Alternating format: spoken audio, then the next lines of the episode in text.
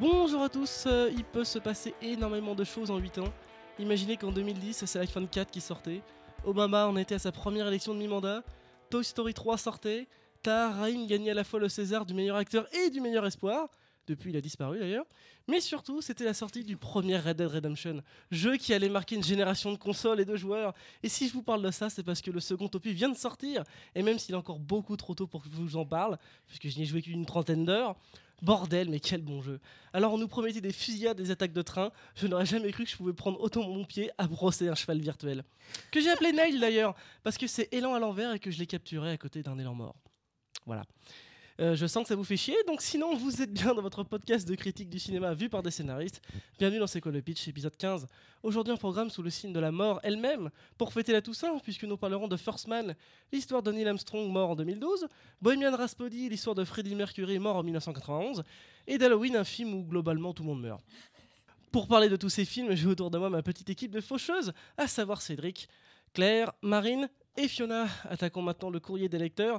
Quelques réactions par rapport à notre critique de Star is Born, des critiques venues tout droit de Los Angeles. Sarah et Camille nous ont trouvé très durs avec ce film, qu'elles ont trouvé rempli de pépites, comme la scène de Petit Pois sur la main ou les hilarants travelots. Elles ont surtout voulu insister sur le thème du film, qui est selon elles l'authenticité, très bien exprimée à travers la scène de la baignoire où ils se mettent à nu. Elles précisent aussi qu'elles ont pleuré à la fin et qu'elles ont eu la chair de poule à chaque chanson. Très bien, le message est passé. Il fait donc froid à Los Angeles. On peut le supposer. Avant de commencer, on vous rappelle que ce podcast est 100% spoil et que chaque intervenant ayant le malheur de dire le mot truc entendra cette sonnerie et se verra retirer la parole immédiatement, même si on a beaucoup moins en ce moment, donc je vous félicite. On commence avec First Man, écrit par Nicolas Perlman et John Singer, et c'est Marine qui nous le pitch. Oui, d'abord je voudrais faire une rectification. Tahar Rahim n'a pas du tout disparu. Je sais pas où est-ce que t'as vu ça. Pour moi, si. D'accord. Donc First Man, c'est un film biographique sur la vie de Neil Armstrong, et l'histoire débute quand il est recruté par la NASA, et en fait il vient juste de perdre sa petite fille qui est morte d'une tumeur. Et donc il essaye en fait en même temps de faire son deuil, et au même moment donc il intègre le programme Gemini. On est à l'époque où les USA sont en pleine guerre froide avec l'Union soviétique, et donc c'est la course à la conquête spatiale, et Armstrong sera sélectionné pour commander la mission Apollo 11, et il sera donc le premier homme à poser le pied sur la Lune. Voilà. Fin. Fiona ? Bien, ce film était pas mal, je dirais. Non, il est très beau, mais ça c'est pas du scénario. Je suis très contente qu'il... Je sais pas s'il sort... Il est sorti en 3D ou pas, ce film ? Aucune idée. Parce que j'ai vu en 2D et j'espère pas qu'il soit en 3D parce que j'aurais vomi, je pense, si je l'avais vu en 3D, parce que les scènes dans les vaisseaux, je trouve, sont très très bien faites et elles mettent un peu vraiment mal à l'aise, mais c'est voilà. Bon, encore une fois, ce n'est pas du scénario. Non, en fait, je trouve que les scènes d'action, justement, quand il est dans la centrifugeuse, quand il fait ses entraînements, ou quand ils sont coincés dans la navette et que ça part en rotation, j'ai comparé ça à Gravity, où comme c'est pas du tout crédible ou très peu, finalement, oui, visuellement ça marche, mais ça t'atteint peut-être moins. Et là, je trouvais que ça marchait justement très bien parce qu'il y a c'est crédible, c'est une histoire qui est vraiment arrivée, et je pense que ça joue, déjà c'est très bien réalisé, et je pense que ça joue ça participe en tout cas à ce que tu sois vraiment avec le personnage, et c'est peut-être aussi pour ça que la scène rend malade, c'est que tu te sens vraiment avec lui, à sa place. T'es dans un contexte où c'est des navettes d'époque, donc c'est un peu... Tu t'es pas très sûr, c'est pas les navettes hyper high-tech qu'ils sont aujourd'hui, donc je pense que ça participe aussi à faire marcher le film. En fait. Ok, Cédric ? En fait, globalement, vu que je pense à peu près tout le monde est au courant que Neil Armstrong a posé le pied sur la Lune, ils peuvent pas vraiment faire un enjeu dans le film, puisqu'on sait que la mission va réussir, en tout cas la sienne, et donc moi j'ai plus vu ça comme un portrait psychologique du personnage, et qui est un homme brisé, et qui est vraiment dépeint comme ça depuis la mort de sa petite fille.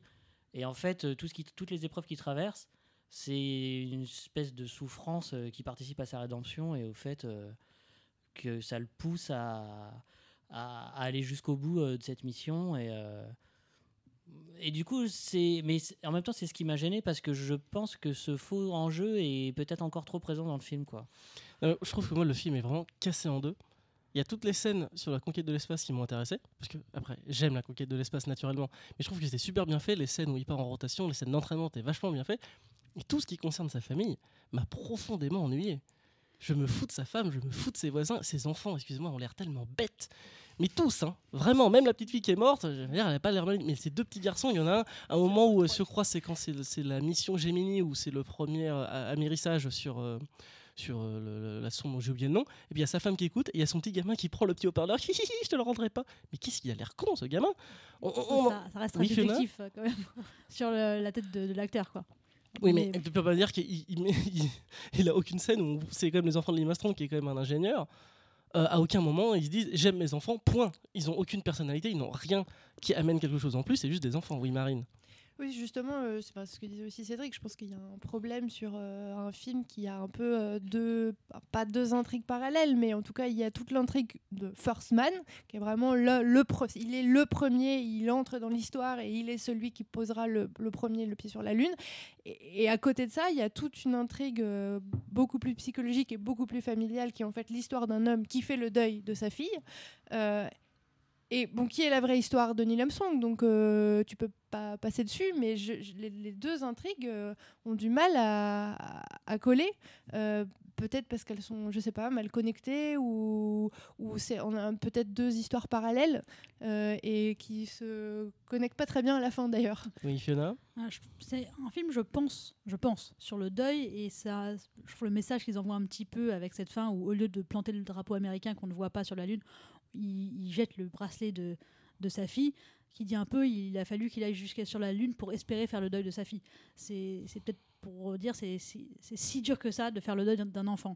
Mais au-delà de ça, le thème du deuil, je trouve qu'il est pas mal filé quand même pendant le film, parce que là où ça rejoint la conquête de l'espace, c'est qu'on oublie peut-être, parce qu'on connaît l'histoire et on connaît aussi les échecs des missions précédentes.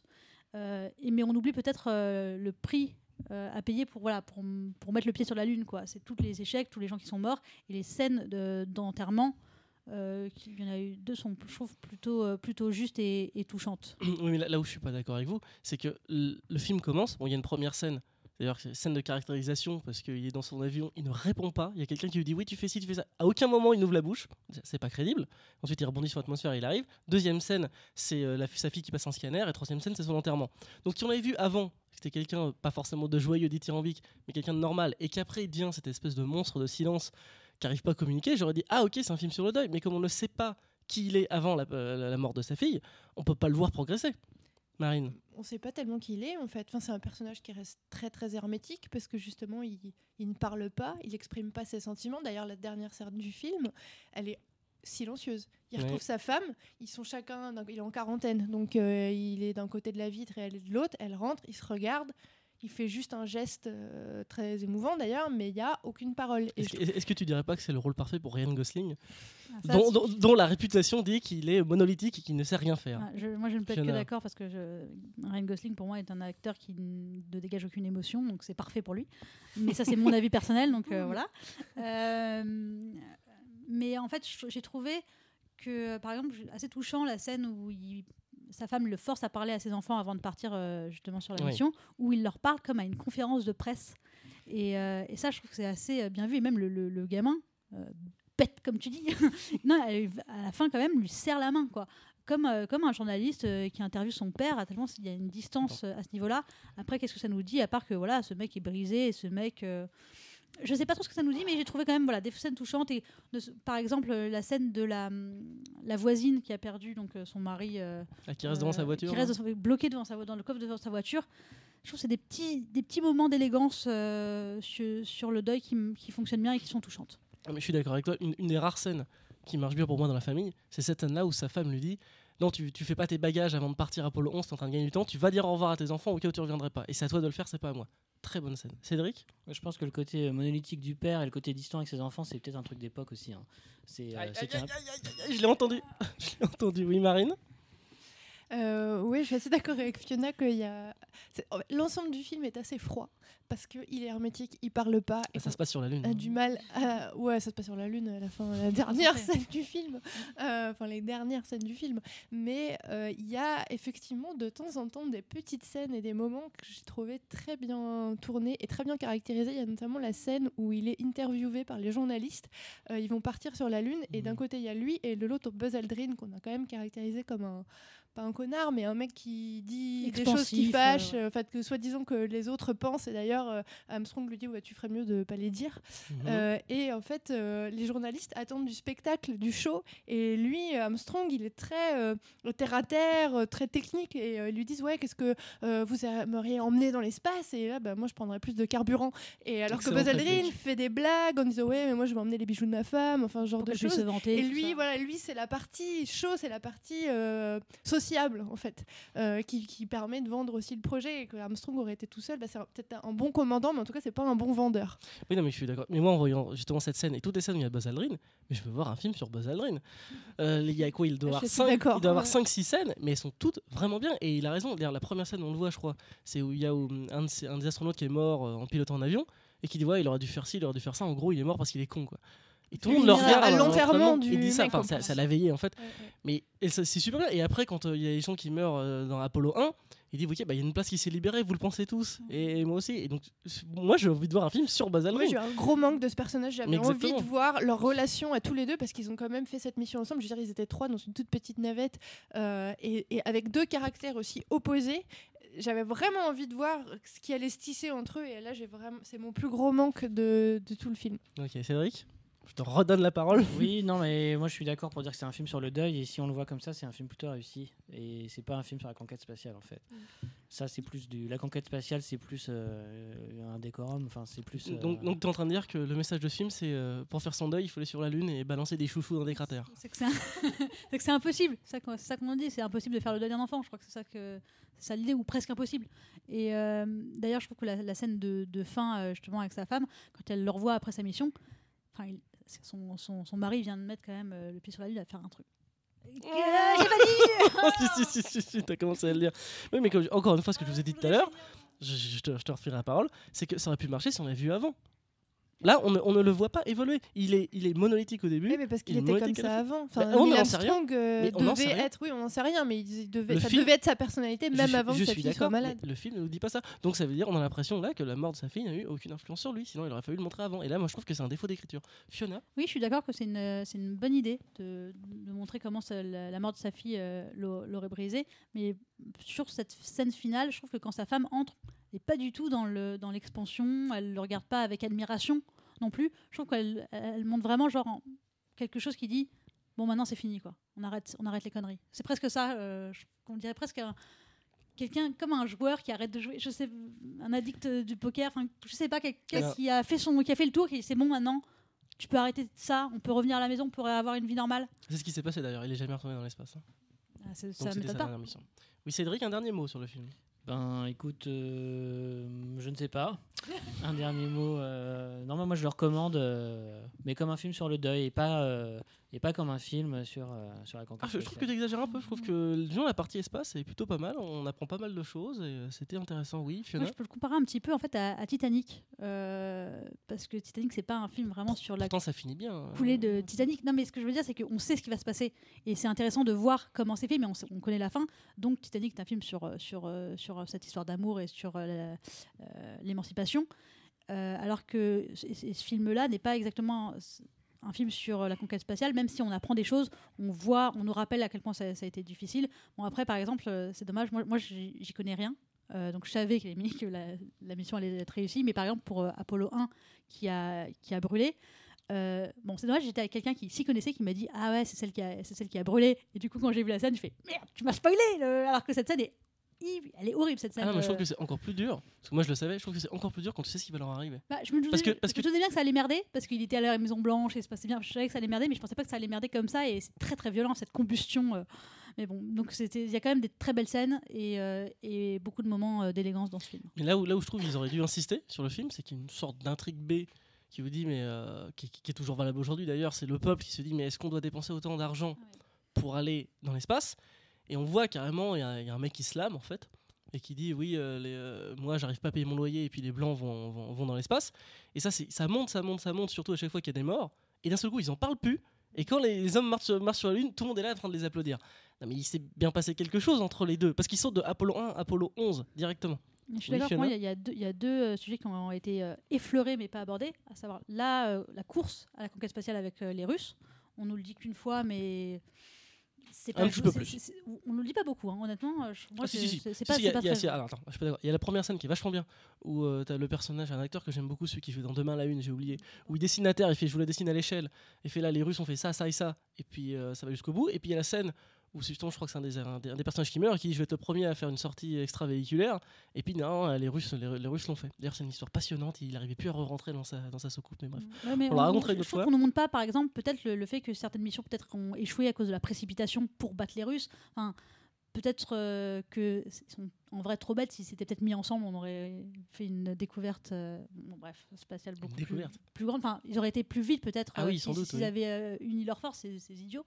Mais ça, et effectivement ce que tu dis, que je trouvais très intéressant sur le peuple qui dit mais c'est quoi tout ce pognon qu'on jette là-dedans, alors qu'effectivement tu les comprends, mais tu dis non mais vous voyez pas the bigger picture. Mmh. Oui, Cédric. Je pense que ce débat justement de combien coûte l'exploration spatiale, c'est un débat qui est très actuel, parce qu'on sait qu'aujourd'hui que l'exploration spatiale est plus quelque chose pour mettre en avant les nations et montrer une supériorité technologique. Plus que vraiment pour conquérir l'espace. Et ça fait plus rêver du tout aujourd'hui comme pouvait faire rêver à l'époque. Si, mais en fait, c'est le sujet. Il y a la série avec Sean Penn, là. Comment elle s'appelle qui est exactement sur ce sujet-là, mais bon, je ne retrouve plus le nom, c'est pas malin. Et qui est exactement sur ce sujet maintenant qu'on est en train de tuer notre Terre, on ferait mieux de s'occuper des colus. Si, c'est First. On n'a pas entendu ce que tu as dit. Je crois que ça s'appelle First, mais je ne sais plus. Peut-être juste First d'ailleurs, je ne sais pas. Mais en tout cas, je crois qu'il y a First dans le titre. The First, ouais, je crois. Non, je suis pas d'accord avec vous. Peut-être parce que je m'intéresse plus à l'espace que vous. Mais justement, là, t'as raison, Cédric. À la base, c'était pour montrer à la nation à quel point c'est fort. Les Chinois ont envoyé leur premier cosmonaute il y a à peine 10 ans pour dire on peut le faire, le premier taïkonaute. Mais là, aujourd'hui, maintenant, c'est en train de passer dans le secteur privé. Avec Virgin qui voulait. J'ai oublié comment il s'appelle, le patron de Virgin. C'est pas Charles Manson, mais. Branson, merci Marine. Et puis là, t'as Elon Musk avec SpaceX qui promet d'envoyer dans l'espace. Donc. Non, ça fait rêver encore. Et justement, c'est en train de passer dans le privé. Donc, vu que c'est de l'argent privé, et que, c'est grâce à PayPal, eh ben, ça n'est plus les nations. On termine sur ce film. Dernier tour, Cédric. Moi, je le recommande quand même, parce que c'est un beau film au-delà du scénario qui est peut-être un peu scolaire. Il y a de très belles scènes, c'est très bien réalisé, il y a des belles images. Ok, Marine. Oui, je le recommande. En fait, moi, j'étais intéressée de voir comment tu écris un film dont on connaît déjà la fin et il y a un vrai problème d'enjeu. Tous les biopics sont comme ça. Non, ça dépend. Ça dépend comment t'abordes l'histoire. Je sais pas si tu vois un biopic sur Lincoln, tu doutes qu'il va se faire tuer à la fin. Oui, mais c'est peut-être pas ça l'histoire que tu vas raconter. Mais là, c'est pas ça l'histoire que tu vas raconter. Bref, là, c'était clairement le pitch sur il va poser le pied sur la Lune et tu connais déjà l'histoire. Et en fait, non, c'était intéressant, c'était bien fait. Ok, Fiona ? Oui, moi je le recommande aussi parce que c'était assez long et je me suis pas ennuyée. J'en ai quand même pris plein les yeux et l'histoire se tient. Il y a vraiment des jolies scènes. Par contre, juste, ils nous mettent sa fille qui meurt et un peu plus tard, juste après, elle est re-enceinte. Et moi, je déteste ça dans les films américains quand on perd un bébé, on fait un autre comme un système de remplacement. Alors qu'en plus, ça n'a aucune utilité parce que dans la vraie vie, c'était des jumeaux. C'était des faux jumeaux, la petite fille, le petit garçon qui est né après et elle est morte là, donc je sais pas pourquoi ils ont séparé. Je comprends pas trop ce choix d'écriture. Voilà. C'est intéressant. Écoutez, moi, j'ai trouvé ce film vraiment pas mal. Toute la conquête sur l'espace. J'ai vraiment beaucoup aimé, la famille ne m'a pas intéressé et ça m'a pas plu à la fin quand il arrive sur la Lune et puis il a des flashbacks sur sa famille où il est en train de prendre ses gosses dans ses bras. C'est très américain. Et qui, je le répète, ont l'air tellement bêtes. On continue avec Halloween, écrit par David Gordon Green, Danny McBride et Jeff Fradley. Et c'est Cédric qui nous pitch. Tout à fait. Alors, Laurie Strode est la seule survivante d'un massacre perpétré la nuit d'Halloween par le tueur psychopathe Michael Myers. Et 40 ans plus tard, Laurie n'a toujours pas surmonté son traumatisme. Elle vit reclue dans une maison qui est protégée comme une forteresse. Sa propre famille a pris ses distances avec elle, un peu fatiguée de ses délires paranoïaques. Et alors que s'approche la nuit d'Halloween et l'anniversaire du massacre, Michael Myers s'échappe à nouveau de l'institut psychiatrique où il est retenu. Et ça oblige Laurie à sortir elle aussi de sa retraite pour affronter sa plus grande peur. Qui est Jason Myers. Oui, Fiona. Bon, moi, j'ai détesté ce film. Mm-hmm. Bon, déjà, je tiens à le dire pour les auditeurs, je n'aime pas les films d'horreur. Donc ça aide pas. Mais pour le coup, j'aime pas les films d'horreur, j'aime pas avoir peur. Mais là, c'est pas ça que je reproche à ce film. J'ai trouvé que c'était... de la violence et de la tuerie gratuite, c'était gore de base, mais il n'y avait rien d'intelligent là-dedans. Par exemple, on a un moment, le copain de la gamine qui se fait tuer contre une grille. Je crois qu'il le frappe d'abord la tête contre la grille, mm-hmm. et après il l'étrangle. Mais quand elle le retrouve, il a carrément la lèvre empalée dans la grille. Donc le mec l'a soulevé pour le réempaler par-dessus. Enfin, ça n'a pas de sens. Je trouve qu'il y a un manque, surtout, ce qui m'a beaucoup... Enfin, il y a plein de choses que j'ai détestées. Donc je vais peut-être... Voilà. Ouais, tu vas les faire au fur et à mesure. Gardons un peu. Non, mais attends. Là où je trouve ce film est très intéressant, c'est pas un excellent film, c'est très intéressant, c'est que j'ai ressenti la même chose quand j'avais vu John Wick, parce que John Wick c'était entre le premier et le deuxième degré, et je pense que ce film c'est exactement ça, c'est-à-dire qu'il ne fait pas un film au premier degré en disant je n'arriverai pas à vous faire peur avec une histoire d'un psychopathe qui tue des gens au couteau, et je ne vais pas en faire une parodie complète. Pour moi c'est pile entre les deux. Oui, Claire. D'ailleurs, pour rebondir sur ce que tu dis, c'est un peu ce qu'il dit au début. Il y a un personnage d'adolescent qui le dit clairement. Il dit aujourd'hui, on voit bien pire en parlant de l'époque d'Halloween, il y a 40 ans, quand 5 jeunes se sont fait tuer ou je ne sais plus quoi. Et il dit oui, mais aujourd'hui, ça nous fait plus peur.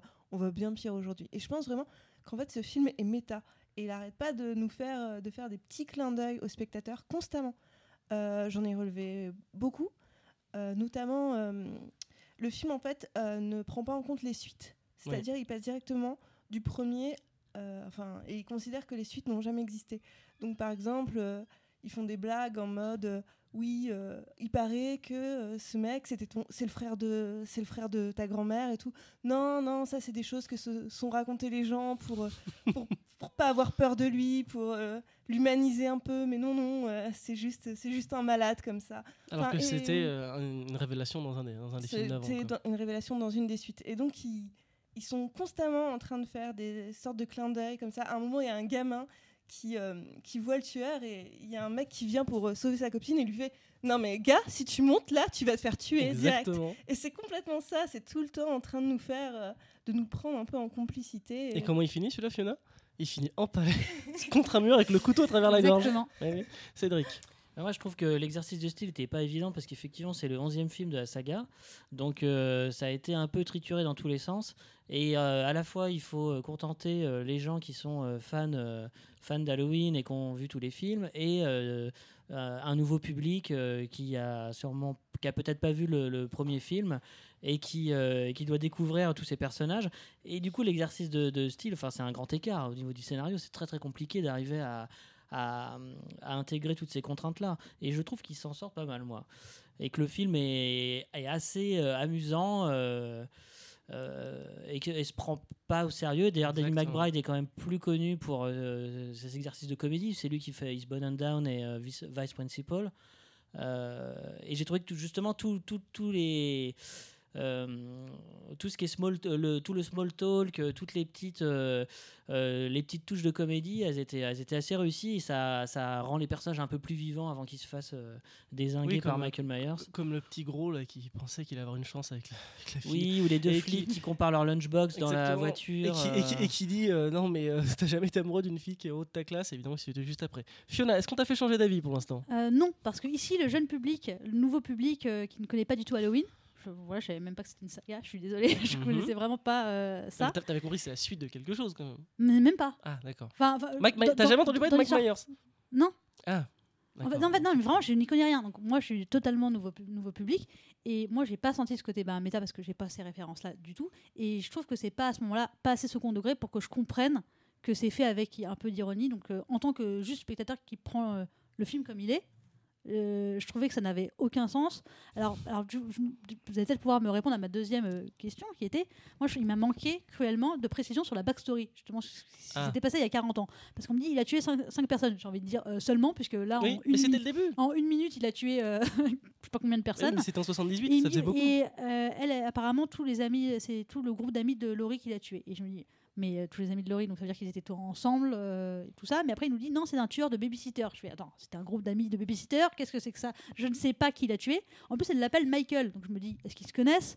Je ne sais pas quel était leur rapport entre eux. Pourquoi enfin, si c'est ton tueur... Après, ils nous disent aussi que, oui, il y a un monstre, on a créé un autre. Je dis, bah, quoi ? Juste parce que la DAS lui a repris son gosse quand elle avait 12 ans. Mm-hmm. Enfin, quand la fille avait 12 ans. Et apparemment, il y a des milliers de papiers écrits là-dessus, parce que les journalistes disent... j'ai tout lu sur vous. Je me dis, oui, mais bon, apparemment, elle s'est échappée. Ce que moi, je comprends du film, simplement ce film-là. Hein. Il s'est échappé, elle s'est échappée, il s'est fait emprisonner et elle l'a plus revue depuis. Donc, je ne comprends pas pourquoi il y a des milliards de papiers sur eux deux et pourquoi elle l'appelle Michael comme ça. Ensuite, sur lui, ouais. Sur Mike Myers, je suis désolée, non, mais j'ai plein de questions, en fait. On nous dit, oui, c'est un chasseur. Non, excusez-moi, c'est une grosse brute qui tue absolument tout le monde sans raison. Donc, très bien. Il tue un peu gratuitement. Oui, il tue complètement gratuitement, mais juste pour avoir un couteau, il tue la dame. Enfin, genre, prend le couteau. Enfin, je crois qu'on l'a compris. En fait, t'as l'impression de voir Avengers 3 alors que t'as pas vu les 19 films Marvel juste avant. Peut-être, mais du coup, voilà, moi, on me l'a pas vendu comme ça. Claire, est-ce que tu peux lui répondre ? Attendez-moi, je ne comprends rien à ce film. Je trouvais très nul. Ben, du coup, je comprends les. Qu'est-ce que je peux répondre, en fait ? Je vais pas lui argumenter point par point. Non mais c'est ça. Non mais c'est que ça t'a empêché. Moi j'ai vu que le film de 78, j'ai pas vu les 10 autres suites. Et tu peux quand même apprécier un film. Après ça reste un slasher. J'arrive pas à le dire. De base, avec un mec, mais avoue qu'il a quand même une classe épouvantable. Le mec ne fait que marcher, quoi. Ouais, ils s'enfuient jamais. C'est ça le problème, je trouve. Il a 60 ans, le gars, a priori, au moins. Il est un peu plus jeune que ça, mais il a 50 ans. Je sais pas, en gros, voilà, c'est pas un musclor. Si, il est grand.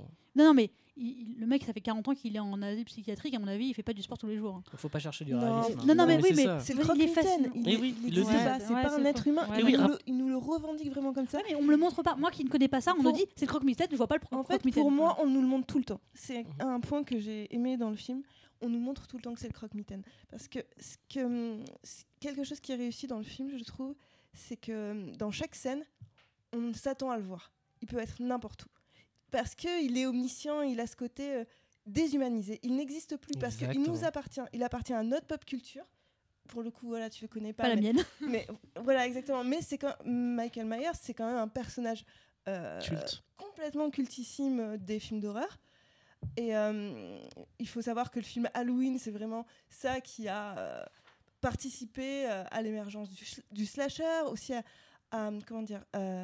au fait que la nuit d'Halloween aujourd'hui est vraiment vue comme une nuit terrifiante, etc. Enfin, ça fait vraiment, vraiment partie de l'histoire des films d'horreur. Et en fait, c'est ça qu'est en train de nous dire le film. C'est vraiment... vous n'avez pas un être humain en face de vous. Vous avez quelque chose qui vous dépasse totalement. Et le film est toujours en train de nous montrer ça. C'est pour ça que du coup il arrive à transférer en une seconde des mannequins et le corps du père dans un placard. Non, les mannequins étaient déjà là parce mais le corps du père le corps du père c'est pas ça n'a aucun sens. Mais évidemment que ça n'a aucun sens. Elle a raison Claire. C'est que il est déshumanisé. Carpenter avait déjà déshumanisé Mike Myers dans les 78 et là c'est devenu mais c'est presque Dark Vador du film d'horreur et on arrive à dire certaines scènes où on est pour lui. Quand il arrive à cette scène avec les flics, on se dit mais le mec, il arrive à tuer le psychiatre qui d'ailleurs arrive à le tirer, Mike Myers, alors qu'il s'est pris une balle dans l'épaule, il arrive à le foutre dans sa voiture. Tout ceci n'est pas crédible. Et t'as Mike Myers qui, comme disait Claire, il est omniscient. Il arrive à se téléporter de n'importe où, on ne sait même pas comment il fait, mais on arrive à presque être pour lui parce que c'est ça qu'on vient voir dans un film d'horreur. Claire. D'ailleurs, on ne voit jamais son visage et je trouve que ça participe vraiment à ça en fait. Cet homme n'existe pas. C'est vraiment ça, c'est une figure, un masque, quelque chose de complètement déshumanisé. Et dans le premier film, il me semble que c'est la même chose dans celui-là, il est joué par plusieurs acteurs même. Pour dire à quel point effectivement, il n'a pas d'identité ou il a plutôt une espèce de... Et dans le générique, il est crédité, les acteurs qui jouent Michael Myers sont crédités comme The Shape, c'est-à-dire la forme, la silhouette. Et voilà. Et c'est comme ça qu'ils appelaient le personnage sur le tournage du premier. Mais là, il faut dire dans quelles conditions je les ai vus. Je les ai vus au Hall, le film. Alors, je sais pas si vous vous souvenez ce sketch d'Albert Dupontel quand il va voir Rambo avec Don qui hurlait, mais c'était quasiment ça. C'est-à-dire que la salle était pas morte de rire. mais riait joyeusement à chaque fois que quelqu'un... Et moi, la scène où elle rentre, où t'as Jamie Lee Curtis qui rentre dans sa chambre, il y a le mec qui dit, il est là, je suis sûr qu'il est là, je suis sûr qu'il est dans mon placard et tout. On est là pour se marrer, que les films d'horreur ne font plus peur aujourd'hui. Et Mike Myers, comme a dit Claire, appartient à la pop culture, et il faut l'accepter comme tel. Ce que tu n'as pas réussi à faire, Fiona. Bah non, parce que honnêtement, moi, je suis allée voir un film d'horreur, j'avoue, alors je reconnais ma propre inculture... total au niveau des films d'horreur, au niveau là même je pense que c'est au-delà de ça puisque apparemment c'est vraiment quelque chose de mythique et je connaissais vraiment pas, mais moi du coup je l'ai analysé en tant que film que je voyais, et je voyais juste Laurie, la meuf la plus préparée du monde, qui est la moins préparée de la Terre en vrai, puisque elle a des portes blindées mais des vitres, des vitraux à ses portes. Je me dis mais qu'est-ce que c'est que cette histoire, son plan de génie machiavélique où son but quand même c'est, ils nous disent ouais c'est pas une cage c'est un piège, parce que son but c'est de faire rentrer en fait Mike Myers dans sa cachette secrète en bas pour après elle réussir, on sait pas comment, à en sortir, l'enfermer et mettre le feu à la baraque. Oui, non, mais... c'est extrêmement bizarre. Non, mais évidemment c'est bizarre. Et attends, non, juste pour dire ça aussi, elle veut protéger quand même ses enfants, sa fille et sa petite fille, et elle les fait du coup venir chez elle, là où elle sait que Mike Myers va venir. Non mais justement, pourquoi est-ce que le piège, j'avais trouvé ça un petit peu trop abusé, mais en fait en réfléchissant, elle sait que elle n'arrivera pas à l'arrêter. C'est comme quand tu vois un film avec Alien, tu sais qu'ils vont s'échapper. Donc quoi qu'il fasse, elle a fait une safe room où elle peut être protégée. Il sait qu'elle va venir. Il sait que Mike Myers va trouver un moyen de venir jusqu'ici. Donc là, elle est en train de, quelque part, de hacker le film en disant peu importe ce que je vais faire, Mike Myers arrivera jusqu'à moi et donc je vais retourner. Et avoue que tu l'avais pas vu venir, que en fait c'était un piège. Claire. En fait, la cage, enfin le piège, elle en a plusieurs dans sa maison. On le voit, il y a toute la maison est un piège vivant, enfin, et cette cage, entre autres, est également un piège. Et d'ailleurs, il y a une scène post-générique, apparemment. Ah merde, voilà. Ah, je l'ai raté. Et on parce entend, qu'on n'est pas sûr qu'il est mort. Hein. Parce qu'on entend Mike Myers respirer à la fin. Voilà. Ah oui, ça... Parce que j'ai envie de dire, Laurie, tu es très conne. Tu as ce mec en face de toi, tu lui coupes la tête. Ce type est un vampire. Non, mais tu peux pas. Faut pas lui couper la tête. Il est en face de toi, t'as les armes partout. Tire et coupe-lui la tête après. Et coupe-lui la tête, oui, c'est vrai. Ouais, c'est vrai qu'elle a pu ça. Un des rares défauts, Fiona, des rares défauts que j'ai trouvé dans le film, c'est justement quand elle est dans sa safe zone avec sa fille. Non, elle dit, ouais, il faut que j'aille le chasser. Non, reste dans ta safe zone. Ça aurait marché si à ce moment-là, ils avaient entendu la petite fille arriver et dire j'arrive et dit faut que j'aille la sauver. Là, ça aurait marché, mais il n'y a aucun intérêt à ce qu'elle sorte. Elle est obsédée par lui. Les caméras sont à l'extérieur. Enfin, les écrans de surveillance sont à l'extérieur de la safe room. Non, et sa maison est complètement noire. Mais de la lumière. Non, mais voilà, son plan, c'est n'importe quoi. Et en plus. En fait, vous nous dire quoi, qu'elle avait raison de préparer sa fille au pire en l'élevant à la dure. Ah, t'as pas eu l'impression de revoir Sarah Connor quand même un petit peu? Ah, ça m'a fait ça. Oui, mais en fait, en même temps, j'ai envie de dire bah non, puisque la petite fille, elle a été élevée normalement et elle s'en sort aussi. S'ils avaient tué la petite fille, on aurait dit bah tu vois, t'aurais dû être élevée à la dure comme ta mère. Parce qu'ils l'ont protégée, Claire. Moi, j'ai quand même bien aimé la scène où la fille, elle joue les victimes. Et quand il arrive, elle lui tire. Ça, je suis d'accord. C'est vraiment la petite scène jouissive. Genre, il y a plein de petites scènes comme ça. J'aime bien. Oui, Cédric. Il y a un aspect du scénario dont on n'a pas parlé. Et bon, je sais pas si c'est complètement réussi, mais en tout cas, on peut saluer l'initiative. C'est que dans le genre slasher, en fait, les victimes sont souvent des femmes. Et qui courent en criant partout. Ou des noirs. Et se font dessouder par des tueurs masqués. Et là, ils ont quand même essayé de faire en sorte que ce soit des personnages, les personnages féminins soient les personnages forts, et à la fin, c'est quand même trois générations de femmes qui affrontent Michael Myers, et tous les personnages masculins sont particulièrement abrutis dans le film, ou alors c'est des prédateurs, quoi. Ouais. Sauf, je crois que le petit ami officiel de la petite fille s'en sort. Non, mais lui, on n'en parle plus. Oui, mais il la laisse tomber et il embrasse une autre fille à la fête où ils sont censés. Moi, j'ai l'impression qu'il y a une scène coupée sur lui, en fait. Je pense que c'est bizarre que je me suis dit pareil. Tu veux dire qu'il meurt, en fait. Il revient, il vient. Il n'y a pas de payoff, donc il disparaît, ce type-là. Ça veut dire qu'il y aura peut-être une version longue. Et d'ailleurs, pour rebondir sur ce que dit Cédric, c'est clairement souligné dans Bonnie and Clyde. À un moment, la petite fille de Laurie et son petit ami vont au bal pour Halloween, et chacun, leur déguisement, c'est Bonnie and Clyde. Sauf que le copain de la fille est Bonnie et qu'elle est Clyde. Donc là, le film nous fait clairement un petit clin d'œil, encore une fois, en nous disant, voilà, les genres sont inversés. Aujourd'hui, on est en 2018 et... Et la femme n'est plus, enfin la victime n'est plus celle que l'on croit, quoi. Les femmes ne sont plus des victimes. Exactement. Allez, on termine sur ce film, voilà. Cédric. Bah non, mais c'est très bien ce que dit Claire. Il fallait souligner, je pense, cet effort des scénaristes. Et moi, en sortant du film, je me suis quand même posé une question. Je vais finir là-dessus. Je me suis demandé pourquoi on n'avait plus d'icônes du genre horrifique aujourd'hui, et que toutes nos icônes du cinéma d'horreur datent des années 70-80. Non, c'est pas vrai. On avait Scream. Il y a dans alors, les années, c'est vrai, dans les années 2000. À part Scream. Ouais. Okay. Et Scream, ça a 20 ans maintenant. Ça a 20 ans déjà ? Ouais. On est vieux. Red Dead n'était même pas sorti. Claire ? Oui, malgré certains défauts, je recommande plutôt ce film. Surtout pour les fans du genre. Fiona ?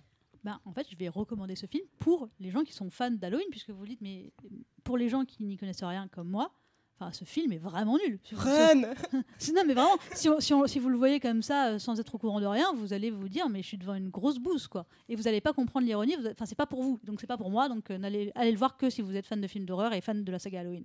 Si tu veux voir un Halloween réaliste, regarde celui de Rob Zombie, qui pour le coup est pas du tout ironique, il n'y a pas d'humour, mais alors c'est vraiment malsain et c'est vraiment glauque. Non mais ça va, je m'en passerai. Oui, écoute, moi j'ai pris mon pied en voyant ce film. Vraiment, faut le voir, comme j'ai dit, que c'est entre le premier degré et le second degré. La salle était vraiment à participer à ce bonheur que j'ai reçu. Et toi, tu vas pas me dire que tu t'es pas marré à la scène quand même où il prend Mike Myers, le psy dit à Mike Myers, s'il te plaît, dis quelque chose, et il lui écrabouille la tête avec son pied. Là, le film nous dit, voilà dans quel genre de film vous êtes. On est là pour se marrer quand même avant tout. Ouais, mais j'ai pas vu le second degré, je suis désolée. Voilà. C'est du gore festif, merci Claire. Allez, on termine avec Bohemian Rhapsody, écrit par Anthony McCarten, et c'est Fiona qui nous le pitch. Est-ce que tu vas préférer ça à Halloween peut-être ? Le pitch va être très rapide. C'est l'histoire de Queen à partir du moment où Freddie Mercury rejoint Brian May et Roger Taylor dans leur groupe Smile en 1970 jusqu'au concert de Live Aid de 1985. Voilà. Oui, le film finit là-dessus. Ah non, après qu'il y a des petits encarts en disant ce qu'il est devenu. Des cartons ça. De fin de film, quoi. Oui. Bon, alors, faut dire que toi et moi, Fiona, on est tous les deux assez fans de Queen. J'attendais ce film énormément. La première chose qui m'a gêné, ça n'a rien à voir avec le scénario, mais c'est l'acteur principal. Ses yeux ne vont pas. Et quand il a ses lunettes de soleil, j'y crois. Et dès qu'il a pas ses lunettes de soleil, je vois le mec, non pas de Mr. Robot, mais le pharaon de la nuit au musée. Je suis désolé, je suis encore obsédé par ça.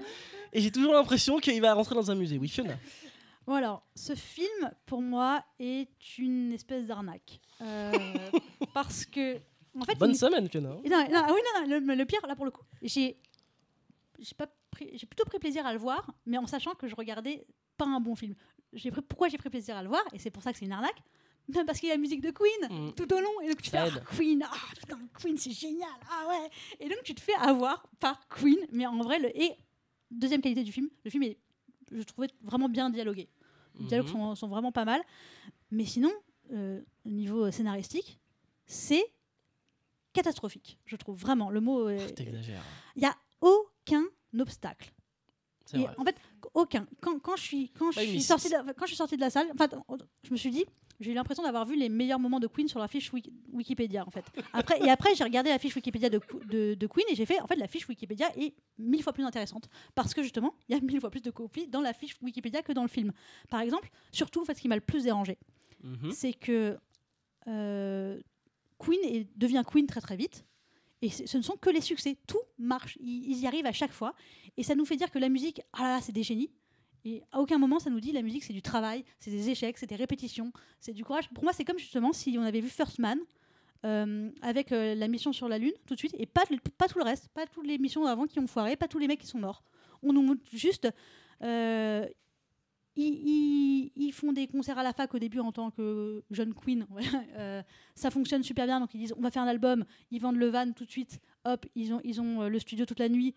Pendant qu'ils répètent toute la nuit dans le studio, un petit matin, il y a le propriétaire des studios qui les voit, ils font j'aime bien, je vous signe. Non mais c'est ça. Ensuite il dit ils enchaînent les succès tout de suite. Et pareil pour Bohemian Rhapsody. Tout marche tout le temps et c'est pas ce qui s'est passé dans la vraie vie.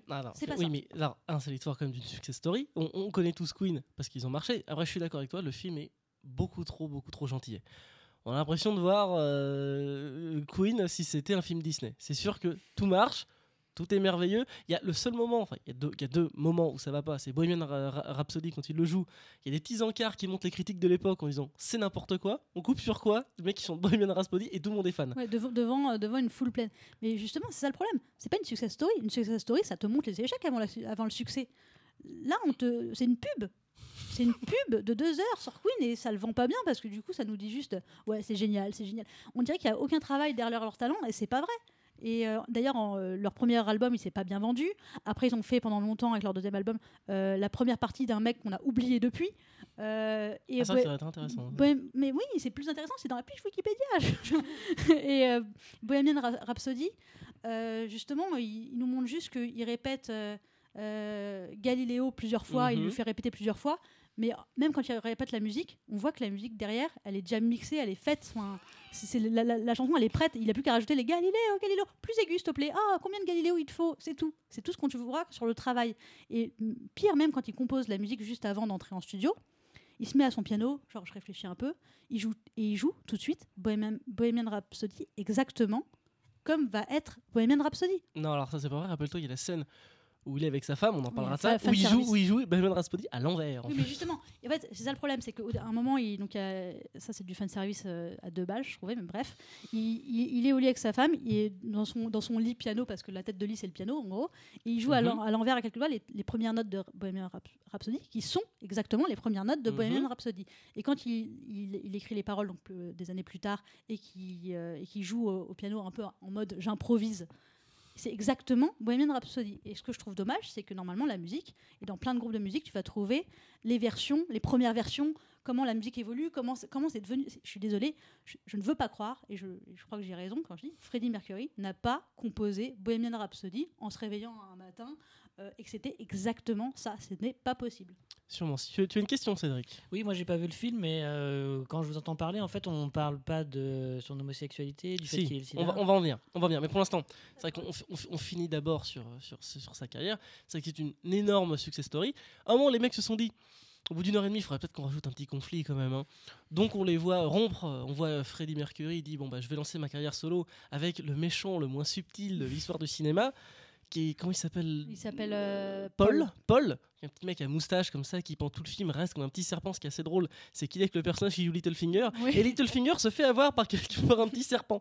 Donc, et c'est vrai que tu le vois tout de suite, et je suppose que ça existe parce que je n'ai pas traîné avec beaucoup de bandes de rock qui a toujours des pics assiettes, et lui c'est le pic assiette qui prend que des mauvaises décisions et tout, et c'est vrai que t'as qu'une envie, c'est de lui dire mais fous-le dehors, et tout le monde dit mais vire ce mec, je connais pas Harry Potter mais je pense qu'il y en a des comme ça, c'est Drago dans Harry Potter, et au bout d'un moment il finit par se rendre compte qu'il l'amenait dans le côté obscur et vient s'excuser. Seul et unique conflit du film. Ah oui, mais seul est réglé très vite. Il dit je veux faire ma carrière solo. Quoi, en gros, tu nous vends pour 4 millions d'euros pour toi tout seul. Dollars. Ouais, ça n'existait pas les euros dans les 70 encore. Et après, quand il se rend compte qu'il s'est fait manipuler et qu'il est seul et qu'il est mal et qu'en fait, il va voir ses copains et en une scène, alors que ça fait des années qu'ils sont pas vus apparemment et des années qu'ils sont pas joués ensemble, en tout cas, c'est ce qu'ils disent. C'est oublié. Une scène. Alors que le mec, quand même, est parti. Il a brisé Queen une seconde. Donc ça, c'est vraiment dommage. Et justement, sur le groupe, après, je vais venir sur l'homosexualité, mais sur le groupe. Et je pense que... Voilà, j'essaie de réfléchir à ce qu'ils voulaient dire dans ce film. Je pense qu'ils veulent dire, regardez, Queen, c'est génial. OK, c'est réussi. Sauf que je trouve que ça aurait été encore plus réussi s'ils avaient montré comment c'est devenu génial. Ils en ont chié pour être géniaux. Bref, ça, on l'a dit. Et le deuxième message, c'est... Je pense Queen, ce n'est pas que Freddie Mercury. Queen, c'est Queen, et ils nous le disent un peu. Ils nous disent beaucoup, ça. Non, ils nous le disent beaucoup. Ils nous le disent. Bah, en fait, ils nous le disent surtout quand il revient. Il dit ouais, en fait, je pouvais rien faire sans vous parce que j'ai besoin de ça, et toi, t'as besoin de moi, on a besoin de nous. Et au début, effectivement, ils nous disent ça, c'est la chanson qui a été composée par un tel, la chanson composée par toi, par May, par Taylor, etc.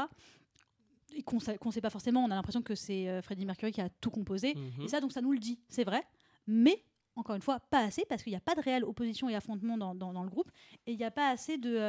il se jette des boulettes de viande moment. Là, le seul truc qui... Aïe, 2 fois en plus. Faut que toi tu... Non mais c'est que là aussi, je suis d'accord avec ça. toute façon, il n'y a pas vraiment de conflit dans ce film. Et quand ils essayent d'en mettre, genre juste avant le concert de Heads, qui est le dernier, qui est un des plus gros concerts, ils essayent de nous mettre un enjeu sur « Oh putain, je sais pas si je vais y arriver, ça fait longtemps, j'ai plus de voix, mais évidemment, on sait que tu vas y arriver. Qu'est-ce que c'est que ce faux enjeu complètement nul ?» Juste aussi, sur le groupe, on les connaît pas vraiment, eux, les trois. On connaît pas leur relation entre eux. C'est très superficiel, tout ce qu'ils nous montrent sur les trois. C'est Freddie Mercury qui fait des blagues sur le fait que le blond arrête pas de tromper sa femme. Ouais, enfin voilà, on voit que, pour reprendre les paroles de la personne à qui je suis allée voir le film, qui dit en fait c'est le gay flamboyant et le 3 hétéro chiant. Non, t'exagères, celui qui fait de l'astrophysique est très sympa. Ouais, il faut qu'on accélère. Ah oui, ok. On va parler d'homosexualité maintenant. Juste rapidement. Non, dernier. Oui, non, plein de choses à dire. Je suis désolée, je vais le faire parce qu'il y a plein de choses à dire. Sur le mauvais fanservice aussi, juste rapidement, il y a donc ces notes de Bohemian Rhapsody où il joue au début, il fait It has potential. Ok, d'accord, très bien. Et il y a aussi le micro. Hein, mon Dieu, le premier concert qu'il fait, donc encore avec Smile, ah oui. Il n'arrive pas à arracher son micro sur pied. Mm-hmm. Et du coup, il arrache qu'une partie. Et du coup, il a que la partie de la première, un bout de la tige. Et on sait que Freddie Mercury va toujours chanter. C'est une marque de fabrique. Et c'est du fanservice à deux balles. Et l'homosexualité, elle n'est pas du tout traitée, je vais aller vite. On ne voit pas la réaction du public par rapport à ça, parce que on voit le sida, il l'apprend, il fait « Ok, je l'ai », il le dit à ses copains à la fin, il dit « J'ai le sida, mais soyez pas contents », il y a une petite larme versée, mais très rapidement, petit câlin de groupe, et c'est fini.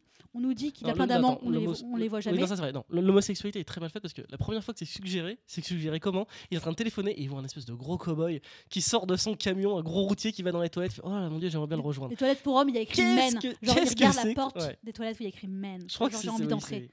Oui, c'était mal fait, quoi. Mais la scène où il avoue son homosexualité, enfin sa bisexualité à sa femme, elle tient encore la route, là. Mais ça manque de sexe. C'était, pour quelqu'un qui était aussi dépravé que lui, et qui, on nous dit, oui, il couchait avec un mec différent tous les soirs, mais montrez-le nous, on a envie de le voir. On ne le voit pas.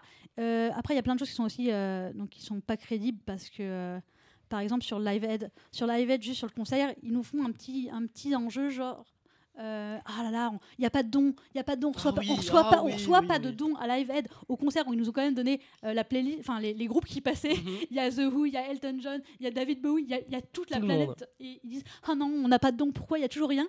Et quand Queen arrive, ça sonne et c'est bon, on arrive à 1 million. Bien sûr, c'est Queen qui a rapporté tout Live Aid. Non, mais ça c'est faux. Et attends, 1 million de livres, mais c'est rien. Le Téléthon, il reçoit 300 millions d'euros tous les ans, quoi.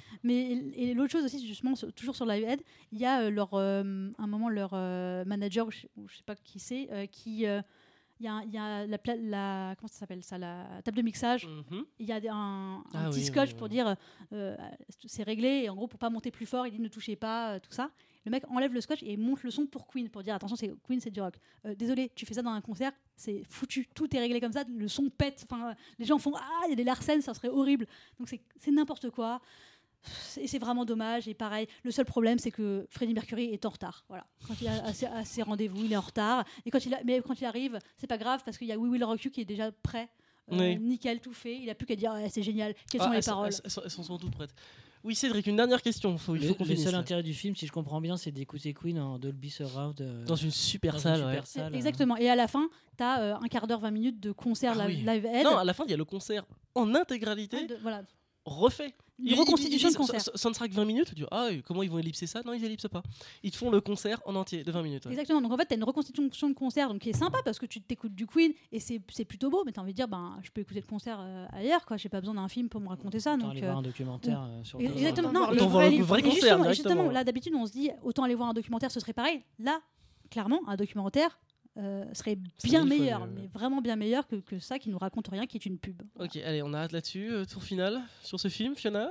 Extrêmement déçue, mais putain, qu'est-ce que c'est trop bien Queen. Écoute, j'ai cru que t'allais dire lisez la fiche Wikipédia. Lisez la fiche Wikipédia sur Queen. Ça m'a donné envie de regarder des documentaires sur Queen pour en savoir plus sur Queen. Et écoutez, Queen, c'est génial, mais sinon, c'est vraiment de l'arnaque. C'est de l'arnaque. Je vais être moins brutal que toi. C'est pas un bon film. C'est pas exécrable non plus. Sans doute parce qu'il y a Queen. Oui, il joue bien quand même si t'aimes pas ses yeux, il joue bien. Ah oui, il y a aussi le conflit avec les parents qui est pas fait. Il y a un... Ah oui. Oh là là. Le conflit. Oui, non mais toute la fin est ratée. Oui, il faut qu'on en parle. On va 1 minute. La fin, le père qui lui dit non, en gros tu seras mon fils, tu seras un gros travailleur et tout. Et il y a une scène à la fin où il présente son mec en plus, son nouveau mec. Ils disent voilà, c'est mon copain. et puis je vais faire comme ça, et puis papa, je sais que tu m'as toujours dit d'être quelqu'un bien, bah j'ai fait un concert pour les Africains, tu vois. Et là il le prend dans ses bras en disant tout est pardonné. Enfin bon. Non, mais le père, il n'y a pas de conflit parce qu'il voit pas son fils, c'est oui, non, lui tout seul avec lui-même. Enfin rien n'est joué. Voilà. On termine avec les recommandations, les deux recommandations, les courriers au fuyer. Cédric.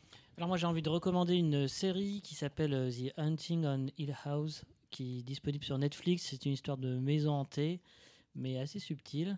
C'est réalisé et écrit par Mike Flanagan, d'après un livre de Charlie Jackson. Est-ce que ça va plaire à Fiona, d'après toi ? Et c'est possible, si ça peut plaire à Fiona, je pense. Ok, Claire ? Je vais recommander une sitcom de 26 minutes qui en est déjà à sa 4e saison. Ça s'appelle Superstore. C'est sur la NBC, je crois. C'est un ton un peu absurde. C'est hyper sympa. Ça se passe dans un supermarché. Ok, Marine ? Moi, je vais recommander un livre qui s'appelle Americana avec un H à la fin. Alors, l'auteur, je vais peut-être écorcher le nom parce qu'elle est du Nigeria, je crois. C'est Chimamanda Ngozi. Et ça raconte l'histoire d'une jeune femme qui quitte le Nigeria pour vivre aux États-Unis. Et c'est vraiment le point de vue... des on va dire réfugiés économiques entre guillemets et surtout de ce que ça fait quand tu étais une personne qui vivait au Nigeria et soudainement tu débarques aux États-Unis et tu deviens noire, et c'est extrêmement intéressant d'avoir ce point de vue. C'est un super livre. Intéressant. Fiona ? Alors si vous avez plus de 25 ans, je dirais, je vous dérecommande la série Sabrina qu'ils ont faite sur Netflix.